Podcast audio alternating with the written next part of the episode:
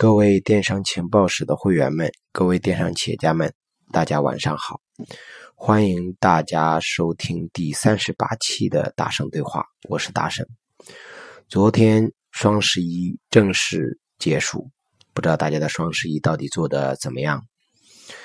不管做的好与不好都没有关系，因为它已经不重要了，已经成为了过去式，大局已定。而接下来的，我们是要思考一下这次双十一带给了我们什么样的一个启示？我们二零一八年的电商到底该怎么布局？首先，第一个很重要的点是关于京东的，而不是淘宝天猫。京东在今年过了一千亿啊，在双十一结束的时候做了一千两百多个亿，不管是下单金额还是什么样的文字游戏。但是今年给我们一个很大的启示，就是京东这个平台的崛起非常之迅速。而今年很多媒体调查出来的数据上也显示，更多的消费者正在不断的转向京东。由去年可能很多人在淘宝天猫上跟京东的配比是七比三，而今年可能在很多购买的频率上，有些人只在京东买，而从来不在淘宝天猫买。所以，京东的崛起是一个非常非常大的一个趋势。有些卖家会发现自己京东一天的销售业绩居然高过于天猫。那么，第一个点的意思是告诉大家什么呢？二零一八年，我们要想尽一切办法来多拓展几个平台，京东就是我们的首选，其次是唯品会等等很多很多的平台。当然，最近又崛起了一个拼多多。但是拼多多主要是罚款太过严重，这个模式呢并不一定会很持久，所以说像京东唯品会这样的平台倒是我们一个不错的选择。所以说从明年开始，我希望大家能够开始多店铺、多平台的去布局，而京东在各个品类上是在不断的强势拓展的，因为他希望把自己变成一个。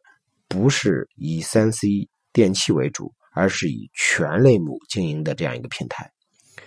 虽然前几年阿里说京东根本都不是啊淘宝天猫的对手，他们的人生目标就是要培养出更多的京东。结果到目前为止，京东的发展非常之迅速，这句话很打脸。现在天猫也常常视京东为自己的竞争对手，而未来。整个电商平台的重新格局上来讲，京东是一个不可忽略的平台。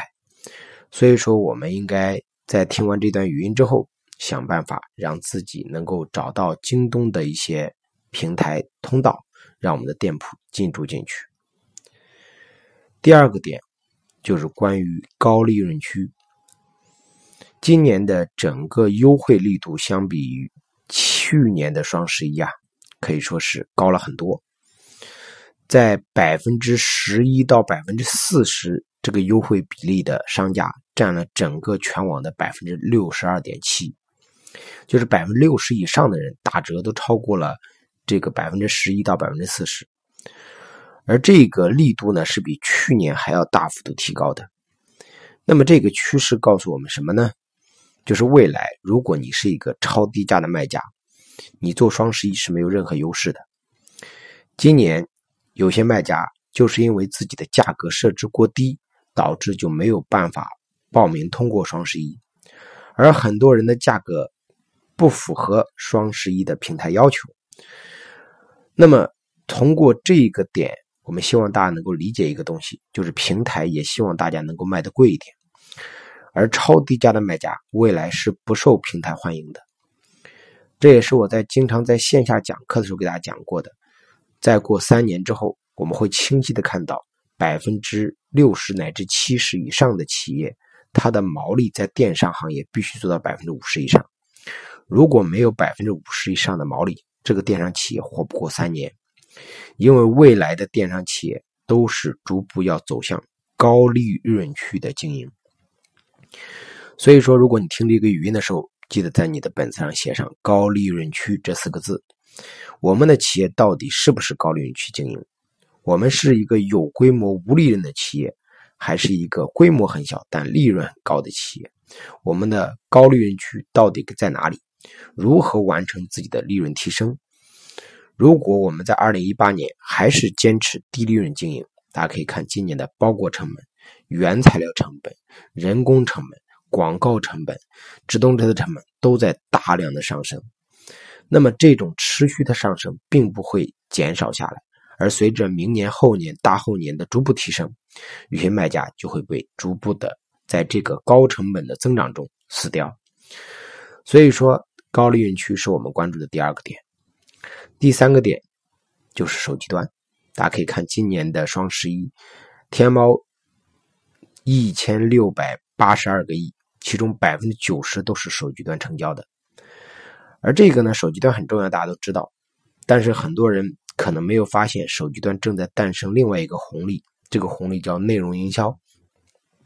手机端的大量的直播，还有很多新零售的一些植入，导致了内容营销的流量非常之大。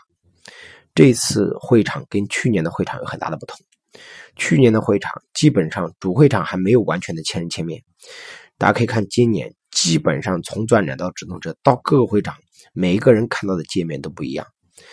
因为阿里云的支持，所以导致千人千面的实现更加精细化。所以这就给我们一个意识：未来的流量会变得很精准。那么精准的情况下，就导致我们常规的开直通车和转展的方法已经没有太大的作用。我们需要从今年开始了解标签化的打法。如果到现在为止，你的店铺标签、人群标签、宝贝标签都是比较乱的，那么你会发现你做电商是非常吃力的。今年，如果你的标签打得很精准，你可以以很低的成本获取大量的流量，而这些东西就是我们需要去学习的。所以说，在你的本子上可以写下第三点，就是百分之九十的手机端带来的内容营销。而内容营销的直接趋势就是标签化，而内容营销的形式有很多。我希望大家今年更多的去关注内容营销。当然呢，内容营销并不是每个卖家都能做好的，也不是适合于很多类目。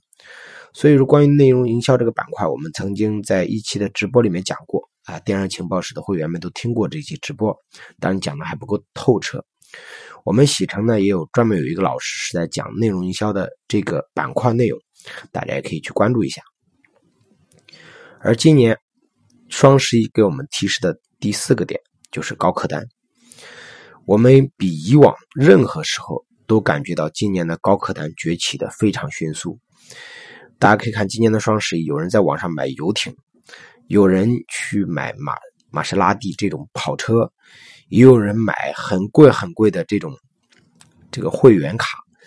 所以你会发现，今年可能在网上一个人消费可能上百万的这种情况的单也出现了，而很多一些品牌排行榜里面，我们看一些高客单的排行榜是非常出色的。所以从今年开始，我们已经非常非常明确的感觉到高客单价消费群体正在崛起。所以说，平台讲的消费升级。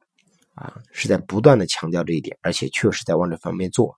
大家看看今年平台对中高客单价的支持是非常之强大的。说二零一八年，如果你要想把电商做得更好，你要学会做中高客单价的运营，不是把价格提高就能卖得好，而是要学会中高客单价的运营。这是我们的运营必须做的一个转型啊。所以说，把你的本子上写上第四个点，叫中高客单价的运营能力。很重要，而第五个点就是新零售。今年可以说是新零售的一次阅兵啊，是整个阿里第一次提出新零售。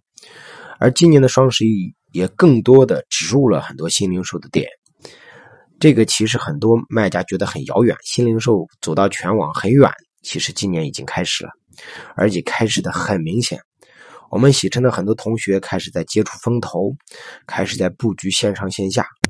我们很多的卖家开始发现新零售的趋势非常非常的明显，而且有些卖家正在跟平台签订新零售战略。而今年的各种云技术啊、无无人店铺啊、这个刷脸技术，也促使了新零售的诞生，包括直播 VR 这些东西都会应用到购物场景里面去。虽然你听不明白，也可能看不懂，但它正在到来。而作为一个老板，如果你现在的销售额已经突破到了五千万一年，你要花更多的时间来思考新零售的布局，而去关注新零售的趋势。第六一个就是关于 TOP。其实每年双十一之后，双十一都会给出一个榜，说这个排在 TOP 榜的是谁。然后苹果是最高客单价的 TOP，而小米说我们是销量最多的 TOP。每个人都在争这个 TOP。其实排在 TOP 的卖家真的就一定很好吗？其实未必。有很多卖家他并没有在 TOP 排行榜，但他的利润比 TOP 排行榜的卖家还要高。我们也看到了很多这个卖家出现这种情况，有些卖家可能单店不如你，但他一个公司开了十多家店，加起来的销售额也是过两到三个亿的。所以说，你不要以为他的一个店没有搞过你，但是他在做多店铺布局，他的整个公司的体量是非常之大的。所以说，我们在双十一前夕跟很多卖家讲过了，我们不一定非要做 top，我们追求的是利润。我们希望把店铺布局给打开，把经营模式给改善。我们希望我们有更多的经营模式去赚钱，而不是只是为了做一个 top。因为我们反过来这几年的电商，大家可以看一看，你就算做到 top 又如何呢？明年还会被别人打下来。你就算打上去又如何呢？那排名做上去又怎样呢？还不是被别人打下来呢？所以说，有的时候我们学会做的是经营模式的改变。有可能我们不是 top，但我们的总利润非常之可观，这也是我们不断强调的。这些点加起来，其实在昭示着另外一个东西，就是品牌化。不管是传统品牌，还是国际品牌，还是未来淘宝的淘品牌，而品牌就是内容营销的基础。所谓的内容营销叫有内容可营销，那么这个内容就是品牌的内容，而品牌才能支持高客单。品牌才能支持高利润区，品牌才能进驻多个平台，而品牌才可能走向全网，实现新零售，而品牌才有可能不做成 top，也可能利润比 top 一还要高。所以说，二零一八年我们从现在开始，我们思考的不是如何去打一个爆款，如何去冲一个销量，而是思考一下我们的品牌到底是不是一个值得长久经营下的品牌。你是在卖一盘货，还是做一个持续经营的企业？这些很重要。那么，希望以上六个点对我们双十一之后的二零一八年布局有一些帮助。今天的语音到此结束，感谢大家，祝大家晚安。